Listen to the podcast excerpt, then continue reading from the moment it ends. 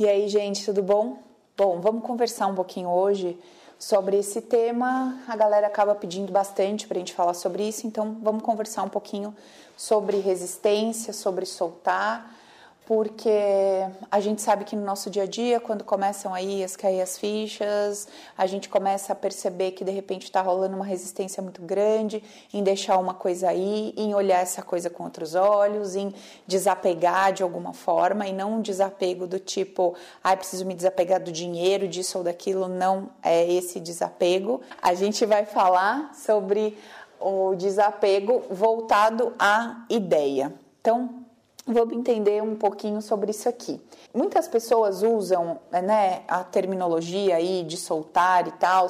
Eu, particularmente, aprendi isso aqui ouvindo lá o professor Hélio Couto. Eu nunca tinha ouvido falar disso antes, dessa forma, com essa nomenclatura. Né? Então, isso aqui a gente já conhece, já é conhecido nosso desde sempre, a necessidade da gente deixar ir né? Quando a gente não está muito disposto a aprender isso, a vida do seu jeito ensina para gente. Então, quando a gente lida com a morte de alguém, quando a gente lida com é, uma falência, quando a gente lida com uma ruptura afetiva, a gente é obrigado, né, nessa ruptura, a deixar ir.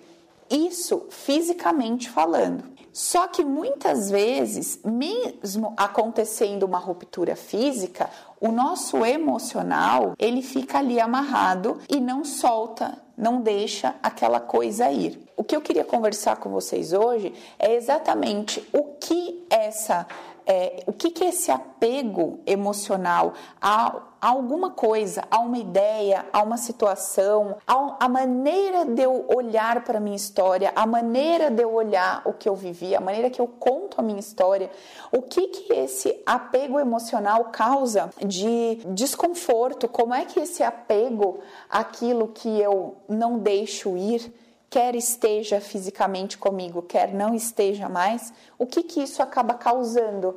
Causando na minha vida, no meu dia a dia, nas minhas relações, de que forma isso me atrapalha ou de que forma isso contribui.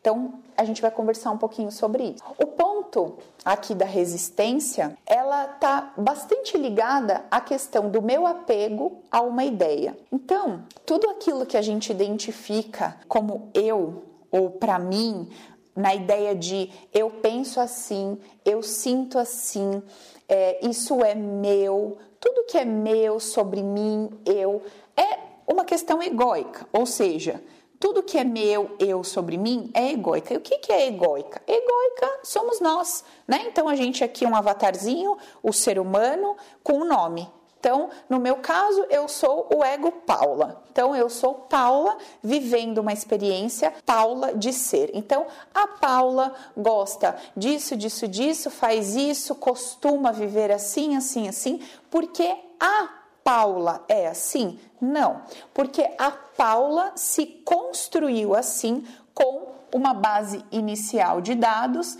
Então, essa base inicial de dados criou vários e vários e vários e vários eventos. A Paula, vivenciando todos esses eventos, adquire informação, informação, informação e se tornou lá a Paula de hoje, de 34 anos, com um pacote de informações, de preferências, de gostos, de achismos e etc. Tudo bem, é isso é, que nós somos no sentido físico, humano da coisa toda. Atrás de tudo isso, acredito eu, que existe uma consciência. Essa consciência está logada num corpo físico. Essa consciência tem um propósito maior, um objetivo maior, que não tem nada a ver com as questões terrestres, com aquilo que o Avatar Paula quer então a Paula, ela está preocupada com, sei lá, com o corpo dela, com quanto ela ganha de dinheiro, como que está o relacionamento afetivo dela e tudo mais.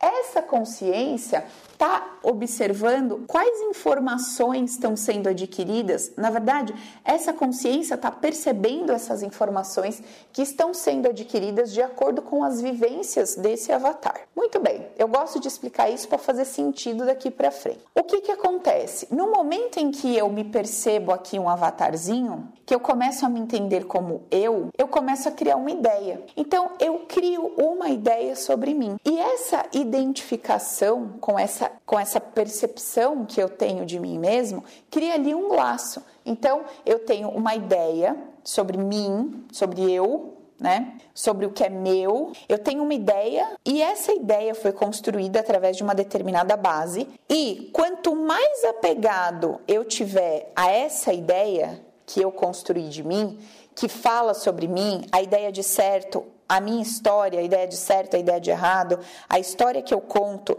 os vilões da minha história, os heróis da minha história. Então, quanto mais apego eu tenho a essa ideia de quem eu sou, mais resistência eu vou ter a olhar para todos esses padrões aqui que me constituem de uma forma diferente da maneira que eu olhei até hoje. E onde que entra a historinha do soltar? O soltar aqui nesse nessa conversa que a gente está tendo seria o seguinte: seria eu perceber, eu passar a perceber aqueles vilões que eu caracterizei como os vilões, aqueles heróis que eu caracterizei como heróis, com outros olhos. Então, esse seria o primeiro processo do soltar aplicado dentro do, do, nosso trabalho da metodologia. Geralmente, quando a gente fala de soltar, a gente não está atribuindo soltar dentro disso aqui, porque isso aqui é uma coisa mais abstrata, é uma coisa com a qual eu não lido, não está nas minhas mãos, né? Quando a gente fala do soltar no nosso dia a dia, nas nossas questões aí materiais e tudo mais, aquelas que os nossos cinco sentidos percebem, a gente fala no sentido de não criar uma resistência ao fluxo. Então, o que, que seria o fluxo? O fluxo é o que está acontecendo. Então, assim, por exemplo, o que está acontecendo no seu trabalho, o que está acontecendo na sua casa, o que está acontecendo no seu relacionamento? Está lá num fluxo, então aquilo está acontecendo, aquilo está acontecendo. Observe uma coisa: quando o que está acontecendo te agrada, você deixa aquilo continuar fluindo, tá me agradando, tô vivendo, tá gostoso, a coisa tá fluindo. Quando você sente que esse fluxo aqui não tá te agradando, você quer colocar uma força, ou seja, fazer alguma coisa para mudar. Então isso tá assim e eu quero que fique assim. Isso aqui desse jeito não me agrada. Então eu quero colocar uma força externa, eu quero fazer alguma coisa porque eu não aceito mais isso assim e eu quero que fique assim. Não é assim na nossa vida? Então, tem lá o desconforto, eu estou olhando para esse desconforto que está nesse fluxo, eu falo: não, não, não, eu não quero que continue nesse fluxo, eu quero viver dentro deste fluxo aqui. E daí eu começo a querer fazer algum tipo de movimento, tá? Esse movimento ele pode ser abstrato, de que forma? Eu posso reclamar, então eu posso reclamar, eu posso me sentir mal, eu posso tudo no abstrato, não tem nenhuma ação, nem nada físico, né? Eu não estou fazendo nenhuma mudança física, eu estou na reclamação, no não aceito, meu Deus, como é que pode? Coloco os outros, né, como responsáveis. Então eu quero que meu marido mude, eu quero que minha mulher mude, eu quero que meu chefe mude, eu quero que essa empresa mude, eu quero que esse governo mude, eu quero que sei lá o que mude, eu quero que meu corpo mude. Então a gente está sempre procurando né, é, identificar esse desconforto que a gente está sentindo por causa desse fluxo, perguntando onde é que isso está. E geralmente a gente coloca isso para fora da gente, dando poder a uma terceira coisa ou uma terceira pessoa. Geralmente é isso. Quando a gente fica aqui nesse abstrato, na reclamação, reclamação, reclamação, dizendo, ah, esse fulano tem que fazer alguma coisa, alguém tem que fazer alguma coisa, tem que mudar, eu não aguento mais isso aqui, não sei o quê, a gente está no abstrato, não está fazendo nada físico sobre isso. Uma possibilidade. Outra possibilidade, eu quero uma mudança, então eu começo a tomar determinadas ações.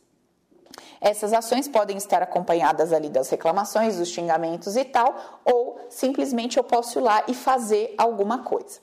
Quando eu começo a fazer alguma coisa, eu coloco uma força, uma pressão sobre isso, começo a fazer, tomo uma iniciativa, tomo uma atitude e tal, pode ser que esse fluxo mude para esse, pode ser que esse fluxo não mude. Eu vou saber se isso vai acontecer? Não, porque é uma possibilidade né? Existe uma grande probabilidade de que se eu estou fazendo assim e estou tendo esse resultado e eu começo a fazer assim, esse resultado mude? Sim, existe uma grande probabilidade.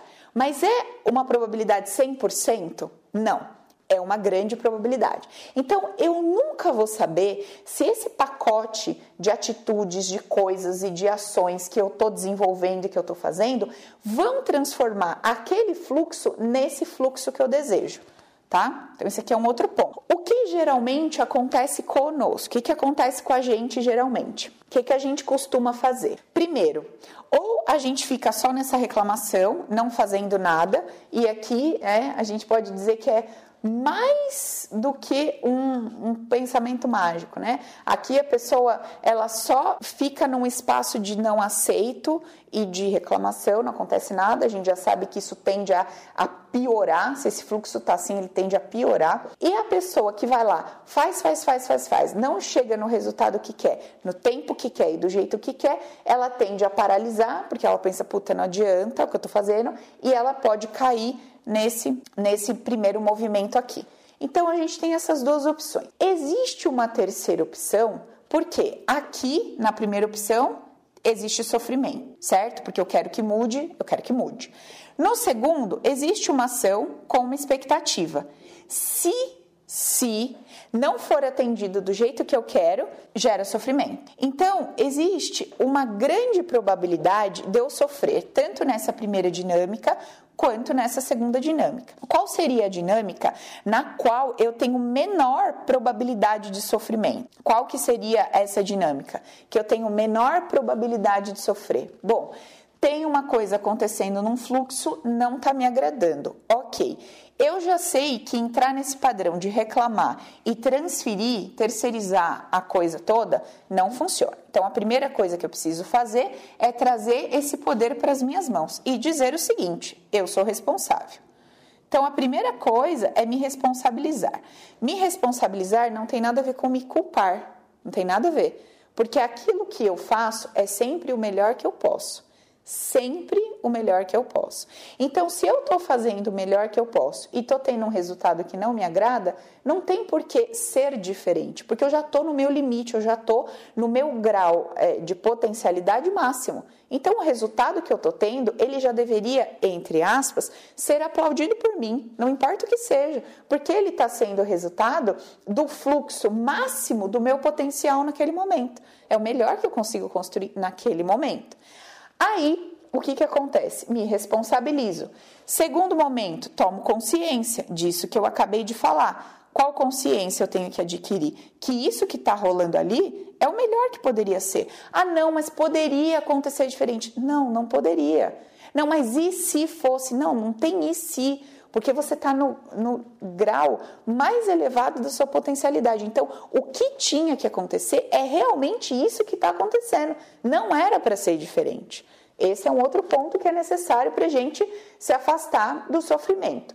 Um outro aspecto, uh, terceiro aspecto, eu estou fazendo de uma forma, criando assim. Preciso começar a buscar alternativas. Se eu não sei como mudar isso aqui, eu começo a aprender. Então eu sei que eu não sei, se eu não sei, eu posso estudar, eu posso aprender, eu posso experimentar. Então legal. Então, olha, eu tô indo assim, por esse caminho, tô obtendo esse resultado. Deixa eu fazer um teste. Eu vou virar e vou começar a andar por aqui. Deixa eu ver se vai mudar alguma coisa lá no meu resultado. Eu vou começar a fazer experiências, eu vou fazer testes para ver se eu consigo obter resultados diferentes. Quando eu começo a fazer esses testes, eu não crio nenhuma expectativa. E o que, que seria essa expectativa? É a expectativa do tem que. Então, assim, tem que acontecer assim, tem que ser nessa data, tem que ser desse jeito, tem que. Então, esse tem que é a expectativa que eu gero porque eu estou me mobilizando. Então, assim, pô, eu tô assim nessa dinâmica faz três anos, quatro anos. Agora eu comecei a fazer um movimento. Eu parei de andar para cá e estou indo para cá. Então tem que mudar. Então tem que ser rápido. Então eu tenho que ver esse resultado essa semana. Então tem que acontecer assim. Então meu marido tem que reagir. Então os meus filhos têm que mudar. Então a coisa tem que acontecer. E aí, se eu parto para essa mudança de rumo, de caminho, junto com essa expectativa do tem que ser da forma que eu acho que é a mais adequada, melhor e etc., eu crio uma expectativa que provavelmente vai ser frustrada, porque eu estou colocando regras e condições de uma coisa que eu não sei. Eu não sei se vai acontecer assim, desse jeito, nesse momento. Eu não sei, certo? Então, abandonar as expectativas é um outro ponto que a gente precisa colocar. E eu preciso fazer um movimento. Então, dentro desse movimento, eu vou experimentar, assim como um cientista. Eu vou experimentar mudar o rumo, eu vou experimentar mudar o caminho, eu vou experimentar mudar o trato, a maneira de ver. Aí aqui, nessa mudança de caminho, a minha, o meu modo de ver, de perceber as coisas e etc. Tudo isso aqui, tudo isso me leva para esse outro estágio aqui, que foi o principal que eu comecei a conversar com vocês. Geralmente, para a gente cair nesse, desse lado da coisa, que é o lado mais abstrato e profundo, geralmente a gente começa aqui. A gente começa de ter um movimento, um fluxo de desconforto, Aí a gente começa a olhar para esse fluxo, começa a querer fazer algumas mudanças no nosso jeito de agir. No início a gente se acha dono da razão, porque eu fiz a vida inteira assim, agora que eu estou fazendo assim, tem que mudar. A gente cai do cavalo, se frustra, se rebela contra Deus, contra o mundo, contra o terapeuta, contra tudo. Depois vê que não adianta o rebelar-se e não adianta voltar a caminhar naquele caminho, porque você já sabe o resultado. Aí você começa a soltar, certo? Quanto mais rápido a gente faz esse passo a passo, menor a resistência que a gente coloca, menor o sofrimento. Quanto menos eu estou sofrendo, maior é o meu grau de alegria. E quanto maior é o meu grau de alegria, maior a frequência que eu estou vibrando. Quanto maior a frequência que eu estou vibrando, eu aumento o nível da probabilidade desta mudança ocorrer de uma determinada forma, num determinado tempo, certo? Beleza. Quando eu chego nesse último ponto aqui e olho para cá, ah tá, peraí, deixa eu fazer um parênteses. Talvez você tenha falado, Paula, mas eu já estou sofrendo pelo fato deste fluxo estar assim e eu quero que ele esteja assim. Aqui é o tal do eu, para mim, o quero, que é o tal do eguinho lá nosso e até aí tudo bem. É esse quero que gera dentro de você o desejo de mudança. Então, a princípio, esse desconforto, essa contrariedade, ela até pode ser muito positiva, porque ela vai te fazer, ela vai te permitir fazer um movimento, adquirir informação e crescer. Então, até aí tudo bem. Se você ingressar nesse processo através do desejo do eu quero, tá tranquilo. Mas veja, ingressar dá o primeiro passo lá dentro porque você quer uma mudança. Tudo bem. Depois que você deu esse primeiro passo, se você continuar martelando na ideia do quero, não aceito, quero, não aceito, quero, não aceito, você vai estar tá no padrão de resistência. E enquanto você está no padrão de resistência, você não está caminhando naquele fluxo. Então, aquela coisa, ela está andando de uma determinada forma e você quer travar, trancar travar, trancar. Você não flui rapidinho com aquilo para que nessa fluência você faça esse movimento e desse movimento você chegue ali na frente onde o resultado pode começar a mudar. Entendeu? Então assim, a gente entende isso muito fácil com a cabeça. Então você vê esse vídeo uma vez, duas, é super fácil. Você entende, você dá uma aula disso aqui. Só que no dia a dia, a hora que você está olhando ali aquela coisa desconfortável, você quer que a pessoa mude. Você quer que a pessoa reaja a você do jeito que você acha que é certo. Você quer ser tratada pelo fulano, pela fulana do jeito que você acha que é digno. Você não consegue deixar o outro ser. Você não consegue dar para o outro a liberdade dele ser quem ele é. Ah, então você está falando o quê? Que eu tenho que tá, que eu tenho que deixar a pessoa vir, me queimar vivo, porque ele tem o direito de vir e me queimar vivo eu não vou fazer nada? Não é isso que eu estou falando. Agora, o outro pode vir querer te queimar vivo. Você não tem como impedi-lo de querer e de dar esses passos. Lógico, você pode fazer o que você tem que fazer para não ser queimado vivo. Agora, você bater na tecla de eu acho um absurdo você querer me queimar vivo, você só vai estar tá criando resistência na sua vida. Porque o outro, com a experiência que ele teve, com a vivência que ele teve, com a bagagem que ele carrega, ele vai ter uma forma de conduzir a vida, de perceber a vida, que é exclusiva dele.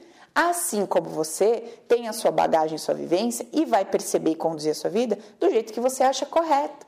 Então, veja que quanto mais resistência eu crio no sentido de quero porque quero, tem que ser do meu jeito, tem que ser assim, ninguém está se movimentando por isso. Deus não está se movimentando porque você está batendo o pé, esperneando, berrando. Os anjos não estão se movimentando. Não está acontecendo nada.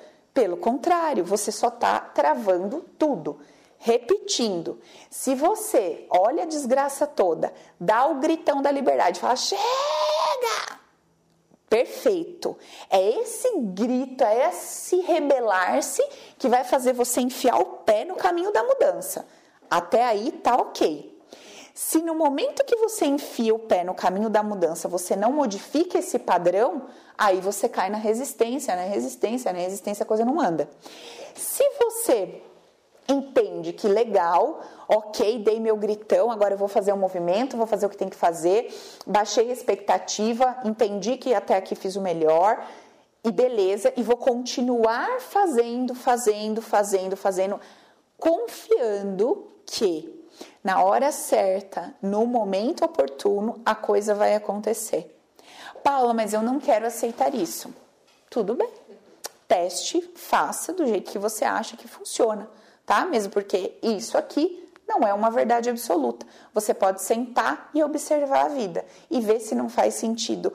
É, a gente ter consciência de que quanto mais a gente bota uma pressão e quero porque quero, mais aquilo tende a fugir de nós. Ah, Paulo, mas eu desejei, desejei, desejei, desejei um carro ou uma casa, um emprego, fiz que fiz que fiz que fiz que cheguei lá.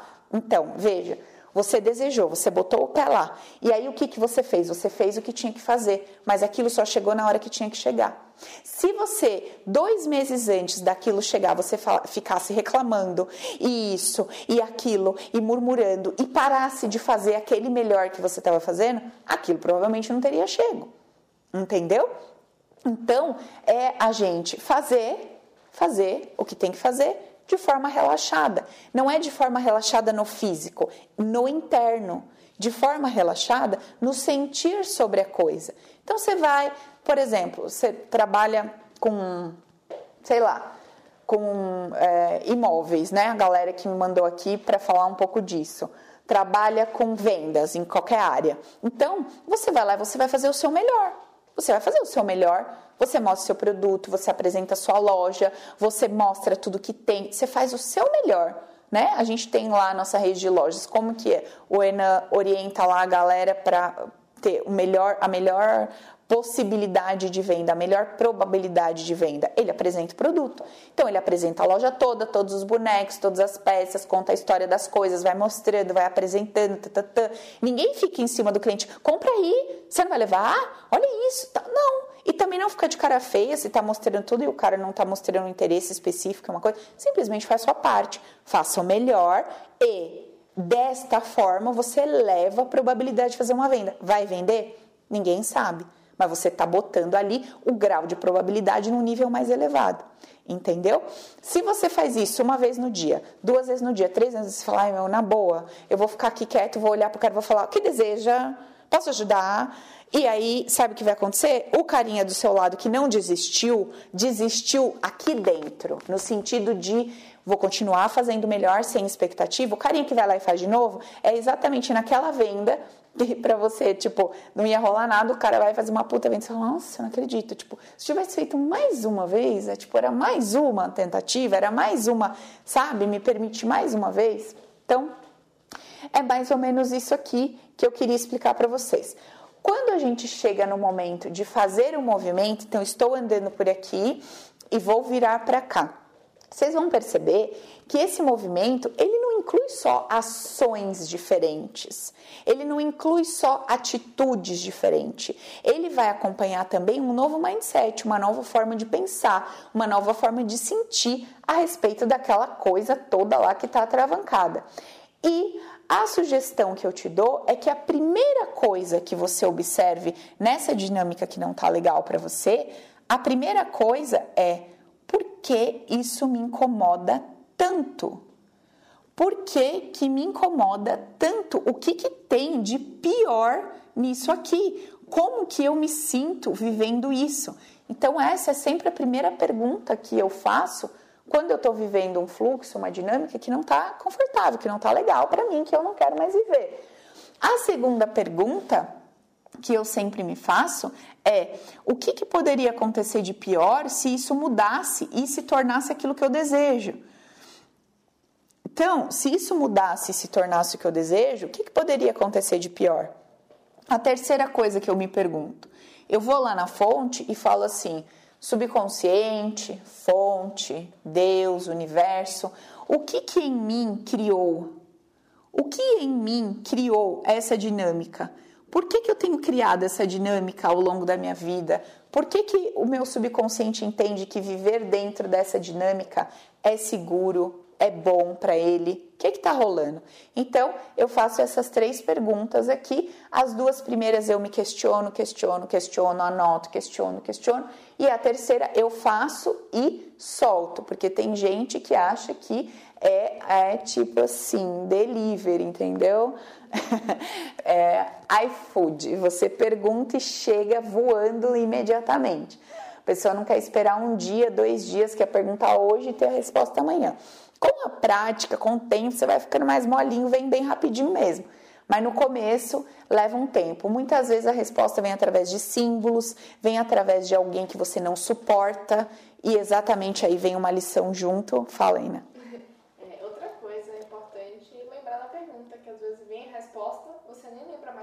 Sim, para os matraqueiros, né, que fazem 500 perguntas, não sabem nem o que perguntou. Então você faz lá uma, duas perguntas, anota em algum lugar aquilo ali, porque é, talvez você não esteja levando o processo a sério. Mas a vida está levando a sério e ela vai te trazer uma resposta. Seu subconsciente vai te trazer uma resposta, a fonte vai te trazer uma resposta, a consciência divina vai te trazer uma resposta. Então, é, anota, porque depois você até acaba esquecendo o que, que você perguntou, qual era o objetivo principal, a vida vai andando e é, isso é importante saber. Beleza, quando você faz esse movimento, estou andando para cá e vou andar para cá a partir de agora, você vai ter que mudar. E uma das coisas interessantes para a gente observar são os vilões das nossas vidas e os heróis das nossas vidas. Por quê? Todas as vezes que eu promovo alguém a vilão na minha história, eu tendo a negar aquilo que acompanhava essa pessoa, ou num comportamento, ou num ou em algo que essa pessoa tinha no sentido material de dinheiro, de negócios e tal, enfim. E o herói? E o herói que eu, todos os heróis que eu decidi caracterizar como heróis na minha vida, eu tendo a olhar para aquilo ali com admiração e dizer que aquilo que eu acho que é o certo, que é o justo e que deveria ser assim dessa forma, tá? O que, que eu tô querendo dizer com isso aqui? Que quando a gente vai contar a nossa história, que é a, a historinha do eu, sobre mim, sobre né, o que é meu e tal, quando eu vou contar, eu sinto que na minha história teve ali um herói, e inclusive eu posso ser dessa história, e teve um grande vilão. E se eu decido, eu estou andando para cá, e eu decido virar e passar a olhar por um outro ponto de vista, muitas vezes eu vou dar de cara com aquele cara que eu achava vilão na minha frente, para aprender a olhar para esse cara com outros olhos. E muitas vezes eu vou dar de cara com esse herói, esse herói que eu criei uma expectativa, um pedestal, e eu vou precisar tirar essa, esse personagem dali, tá? Porque esses perfis que a gente vai dando de vilão e herói, a gente vai é, endeusando comportamentos e coisas dentro de nós e vai negando comportamentos e coisas dentro de nós. Geralmente, quando a pessoa ela está, por exemplo, com um problema financeiro muito grande, e daí a gente vai fazer uma investigação em toda a história, chegar na missãozinha, ventre e tudo mais, a gente sempre encontra alguma relação, por exemplo, do dinheiro com uma pessoa que era para ela ou um grande vilão ou um grande herói que ela sentia que não, não conseguiria ser igual um exemplo.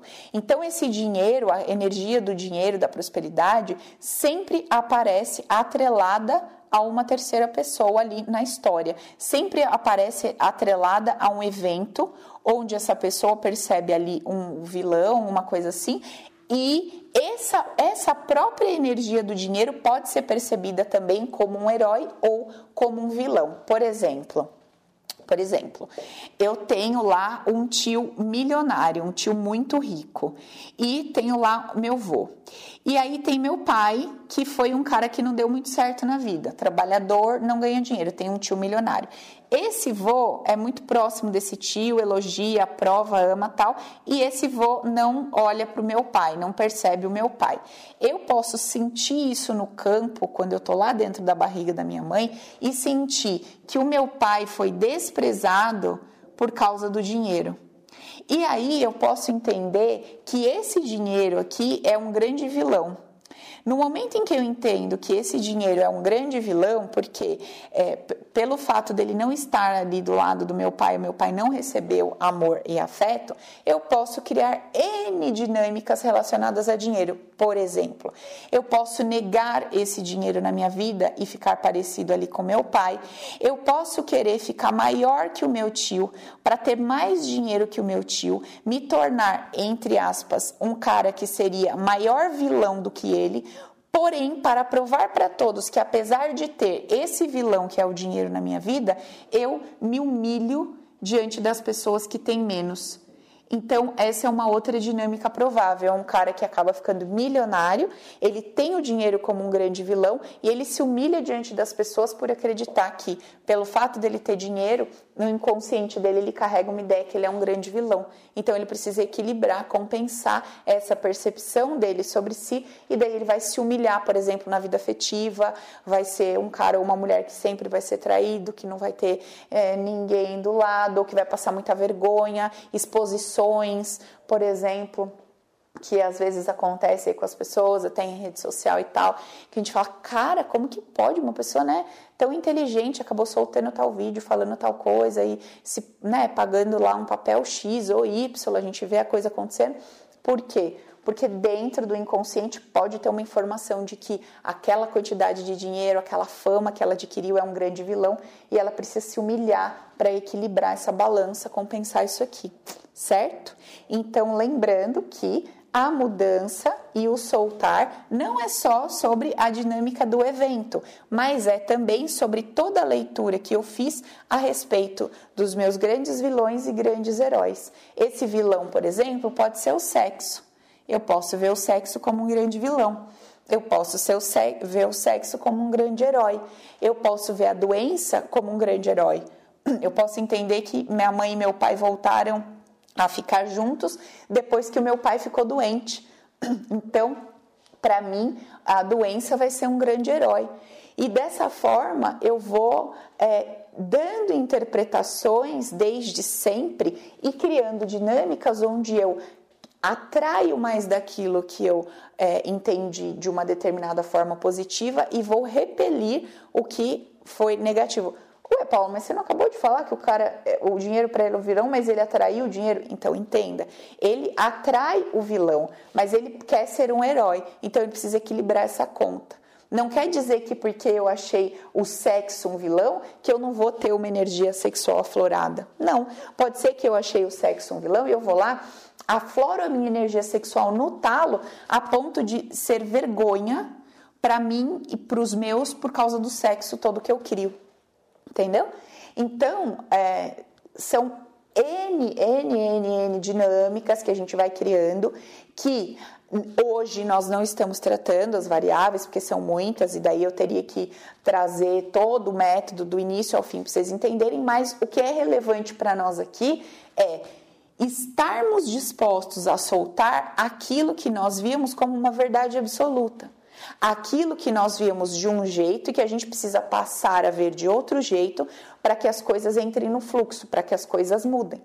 E como tudo isso é sobre um apego a uma ideia, eu preciso estar disposto a me desapegar de uma ideia que a vida toda eu considerei certa, justa, boa e agradável. E é exatamente por isso que em todos os meus vídeos eu converso com vocês o seguinte: pode ser, pode ser que a semana que vem eu traga um novo método. Pode ser que o mês que vem eu aprimore isso e isso mude. Pode ser que eu inclua mais 10 módulos dentro do meu processo. Pode ser que eu exclua e torne tudo isso uma coisa muito mais simples, mais rápida. Não sei. Por quê? Porque se eu ingesso e crio um apego a uma ideia da Paula, acabou eu me apego à ideia, digo que aquilo é o certo, digo que aquilo é a verdade absoluta, acabou. Eu estou fechada, estagnada dentro de uma caixa. Agora, se eu me permito desapegar daquilo que a minha avatarzinha diz que é, nossa, um método super incrível, maravilhoso e tal, e eu digo que é só um método, é só um método e que dentro disso existem N possibilidades, isso pode expandir, pode crescer, pode mudar, pode reduzir, enfim, eu estou aberta. Eu não estou fechada. E se em algum momento eu precisar fazer um movimento, eu estou muito mais aberta a soltar, eu estou muito me com menor resistência do que quando eu trago algo como uma verdade absoluta, porque isso gera um apego a uma ideia. A gente ouve bastante falar o seguinte, né? Até aí na me instruir assim, amiga, você tem que se tornar uma referência naquilo que você fala, uma autoridade. Você tem que se tornar uma autoridade naquilo que você fala. Se eu me tornar uma autoridade nisso aqui que eu tô falando, qual vai ser o tamanho do meu apego à minha ideia? Vai ser gigante. Porque aí eu me tornei uma autoridade para falar de uma coisa como uma verdade absoluta. Agora, eu posso me tornar uma autoridade para dizer para vocês que não existe uma verdade absoluta. Então, dessa forma, eu posso estar aqui fazendo um vídeo legal, trazendo um conteúdo. Você pode é, sentir confortável ou não com o conteúdo, você pode aplicar ou não o conteúdo, mas você vai estar consciente de que não vai haver um apego a uma ideia. E isso aqui pode estar ligado a tudo que você está fazendo. Às vezes você tem aí uma empresa que, vamos supor, foi do seu pai, do seu avô, e você está apegado a uma ideia de trabalho. Alguém chega para você e fala: Olha, é hora dos seus vendedores trabalharem de outra forma. Você fala: Não, o jeito é esse. Eu lembro que quando a gente comprou os nossos primeiros quiosques, eu chegava lá, aquilo lá tinha um jeito de ser arrumado, de ser organizado. Eu olhava e falava, gente, não, não pode ser que só assim funcione. E daí eu conversava com os funcionários, não, Paula, pelo amor de Deus, isso aqui só funciona assim. Tinha, por exemplo, vai, sei lá quantas mil camisetas dentro do. Falei, olha, não quero saber. Eu vou virar essa noite aqui, eu vou ficar aqui, eu vou desdobrar todas essas camisetas, eu vou mudar o jeito de guardar, eu vou mudar o jeito de fazer. Eu mudei tudo. No outro dia eles quase surtaram. Não, isso aqui não funciona, não vai vender assim, desse jeito não dá. Eu falei, olha, vocês nem experimentaram. Vocês viraram, vocês nem se viraram, vocês só olharam o caminho novo e já estão falando: não, não, não, não, não dá, falei: olha, vocês vão experimentar isso por uma semana, por 10 dias, por 15 dias. E aí, com base numa referência de experiência, a gente pode dizer: se tiver ruim, voltamos a outro jeito, mas vamos experimentar. E até hoje, todas as nossas lojas, todos são dessa forma. E quando vai alguém lá fala, puta que legal, não sei o quê. E é o único jeito? Não, eu mudei aquela loja 300 mil vezes. Eu já mudei o meu método aqui de atender 300 mil vezes. Hoje mesmo já vou mudar um monte de coisa aqui que eu preciso na minha introdução da ficha que eu faço a terapia. O treinamento, gravamos um primeiro, mudamos um monte de coisa para o segundo. Então, assim, gente, quanto mais apegado à ideia a gente tá, mais duro e resistente a gente fica. E aí a gente tem medo de vir e contar para a pessoa: mudei. A pessoa fala, você não tem personalidade? Que porra é essa? Mudei. Como assim? Não era aquilo, não era o certo, a verdade absoluta? Entendeu? Então a nossa resistência, ela é criada por causa do nosso apego à ideia. Quando a gente vai ficando mais molinho aquela ideia, aquela história que a gente contou sobre a nossa vida para Deus e o mundo, a história que a gente contou sobre nós, criando vilões e, e heróis, quando a gente está disposto a desapegar dessa ideia, fica muito mais fácil soltar, fica muito mais fácil abandonar a resistência e fluir no fluxo devido daquilo que a vida está trazendo para a gente, certo? Então, é isso que eu queria conversar hoje com vocês sobre soltar, sobre resistência. Espero que tenha ajudado de alguma forma, contribuído. Um beijo e até nosso próximo vídeo.